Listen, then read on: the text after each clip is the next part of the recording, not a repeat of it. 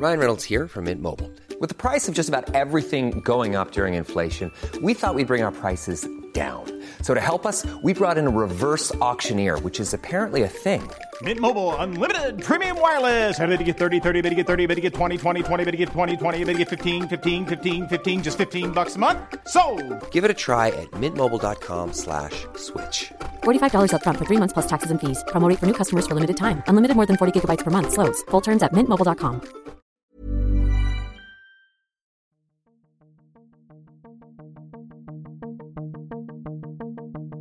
Hello from New York.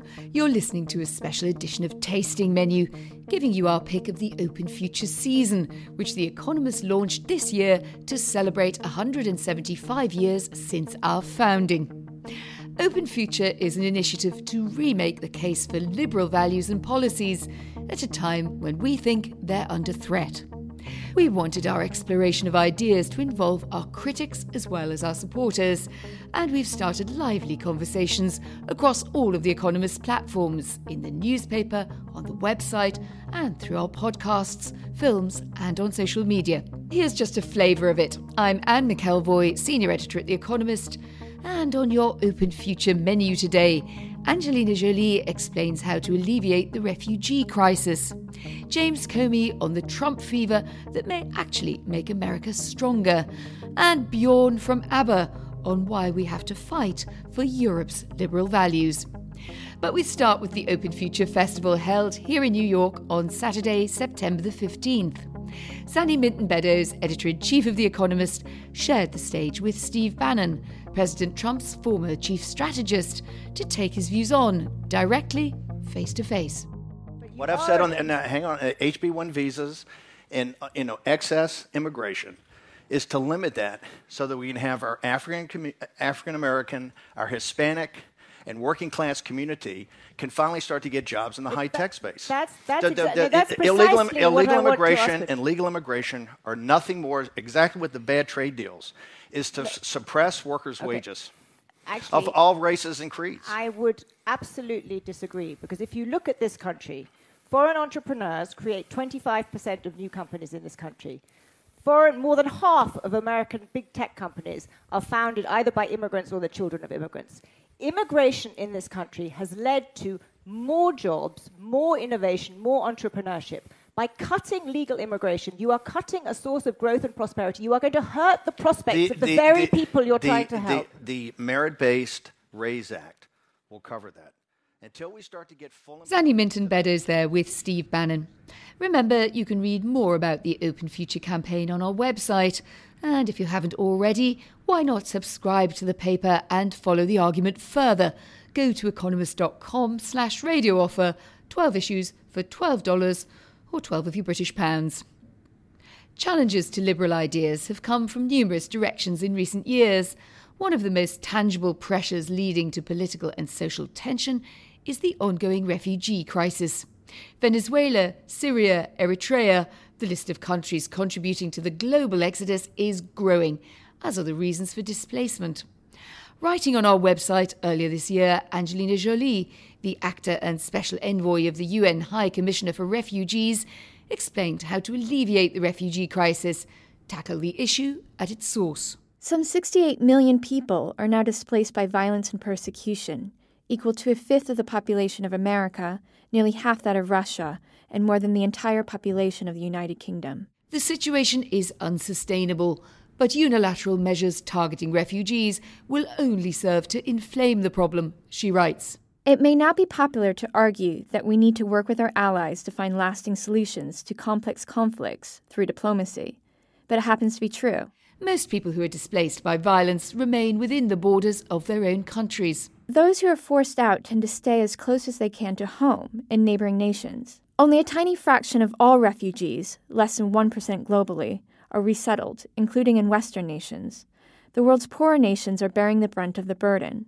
We cannot simply blindly assume that they will continue to do this, irrespective of policies in wealthier nations. Diplomatic solutions in specific countries could have a marked effect on the crisis. As many as two thirds of all refugees under UNHCR's mandate come from just five countries Syria, Afghanistan, South Sudan, Myanmar, and Somalia. Peace in any one of those five countries, creating the conditions for people to return home, would bring the numbers of refugees worldwide down by millions. These solutions may be politically difficult, yet Ms. Jolie is sanguine about humanity acting together to effect real change. We live in divisive times, but history also shows our ability to unite, overcome a global crisis, and renew our sense of purpose and community with other nations. That is the greatest strength of an open society. We should not leave the debate to those who'd exploit public anxiety for political advantage.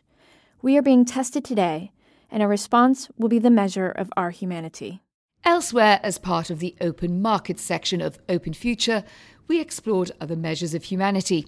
Economist Films produced a series of videos, one of which tackled the thorny question of whether we should tax the rich more. Here's a snippet of that, featuring our Britain economics correspondent, Callum Williams. Everyone depends on hospitals, roads, police, and schools.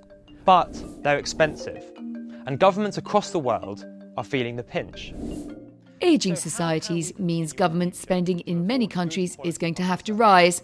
So, where's the money coming from? Some economists advocate something called a land value tax, and this is basically where you tax the value of plots of land. And this could raise a lot of money. A land value tax has very few unintentional bad consequences. The problem is that taxing wealth is not politically easy. Homeowners, for instance, are going to be furious if they're asked to pay higher property taxes. But if people want good government services, it's going to need money. Taxes on wealth are always unpopular, but sooner or later, governments are going to have to bite the bullet. Another challenge to liberal ideals is the rise of nationalist populism, embodied but not restricted to the election of Donald Trump as President of the United States. On Economist Radio, I asked Madeleine Albright, America's former and first female Secretary of State, how foreign policy is being influenced by populism and how it can stand up to the challenge. I am troubled in some of the language that has been used by President Trump, kind of not fully getting it in terms of how important NATO is for America and for um, our allies. And given some of the surprises that have been visited upon the international scene by things that President Trump has said, the G7 aspect, I think that I hope very much that he makes clear that Article 5 which is about the collective security, is the heart of NATO, and that NATO um, that we we are uh, it isn't a transactional thing. NATO is not a hotel where people come and pay for the night and move on. We also had James Comey as a guest on Economist Radio earlier this year.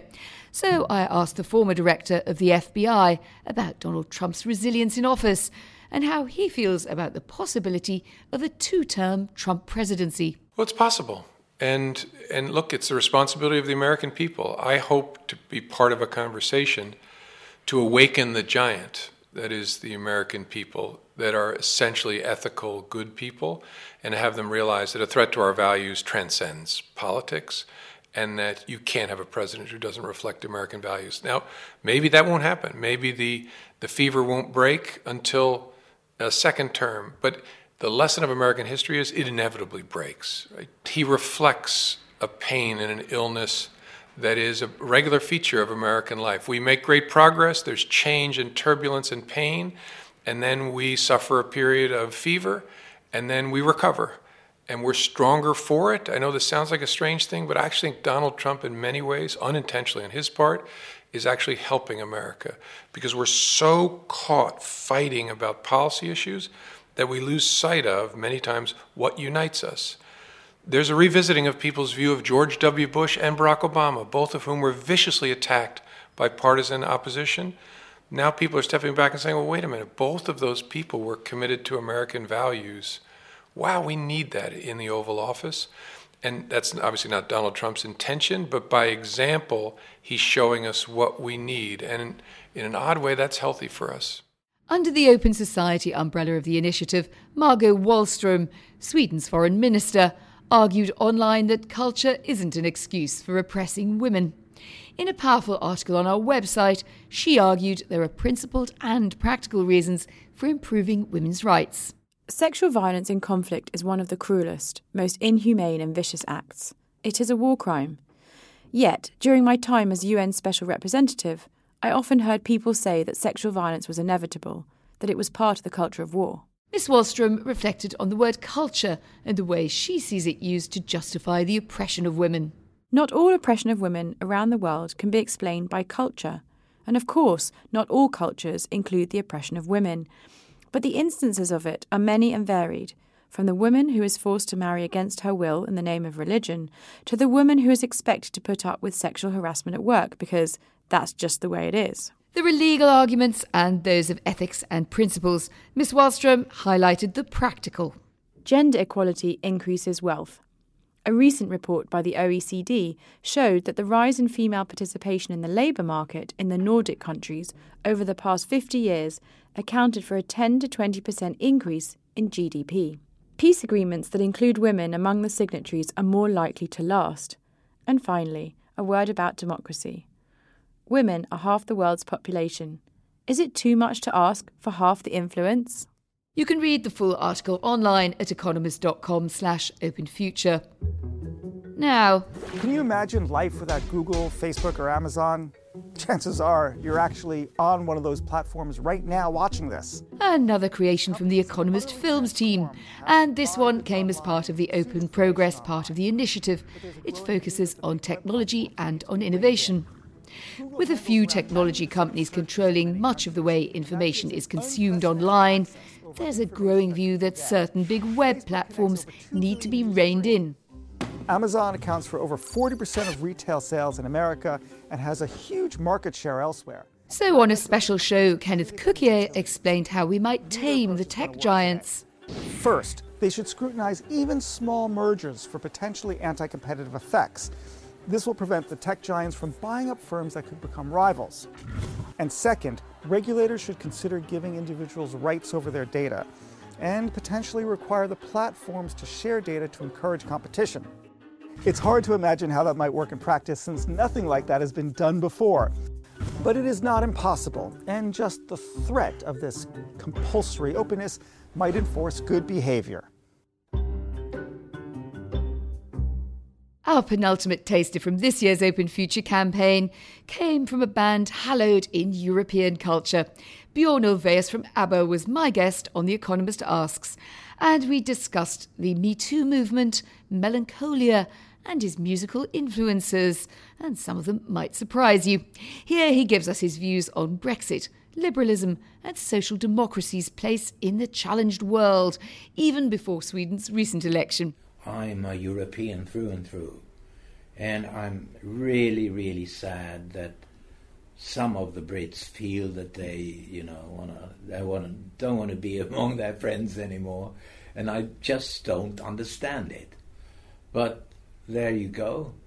Uh, I hope that um, the rest of Europe will somehow find some strength to uh, withstand the populists and and those who um, deep down want to be dictators and, and are enemies of democracy, I think, deep down. You've seen so, your own country change quite a lot as well, haven't you? From the, I mean, your yes. music is used in the Lukas Moodysson film uh, SOS about changes in Swedish society from a kind of to put the boot on the other foot, so to speak. That the social democratic ideal is also a bit tattered, isn't it? It is. It's very, it's very tattered all over Europe, all over the world, perhaps. It, it's like they cannot find the path anymore, and they uh, the the relevance. Everyone wonders what what is the relevance in social democracy. But I think liberal democracy, um, when it's at its best in Europe, that's what we must be fighting for. And finally, last week's cover commemorated The Economist's 175th year.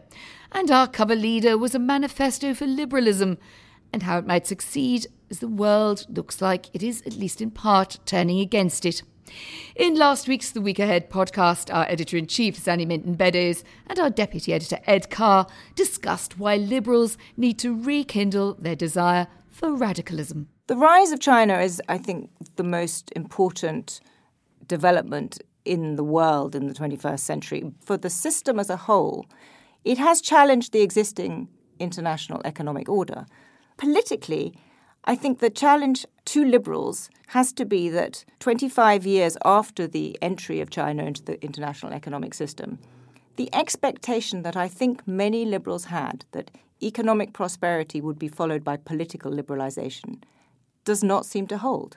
China, particularly under President Xi, has become ever less liberal, it's ever more authoritarian. And so it is going to be the most important and biggest economy in the world. It has rising clout, a rising, a growing determination to play a bigger role internationally, and it is fundamentally not liberal. And I think there's a, a one other factor complicates that. It's not just that the liberal powers have to accommodate China with its illiberal designs and its, its illiberal requirements to feel comfortable in the global system, but also that though we like to think that ideas spread just by the pure virtue and strength of ideas, I think there's an element of power as well.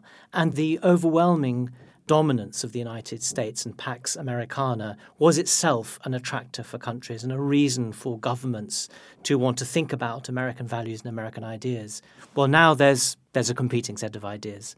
And we'll see just how much ideology matters and how much power matters in the way the, the countries uh, decide to go. That's all from this week's Open Future tasting menu. If you'd like to hear, watch, and read some more, do go to economist.com slash openfuture for more highlights of the campaign, including interviews with Jordan Peterson, Larry Summers, and Imran Khan. And if you've any thoughts on this week's episode or on our Open Future campaign in general, well, do leave us a review or write to us, radio at economist.com. We all love to hear from you. I'm Anne McElvoy in New York. This is The Economist.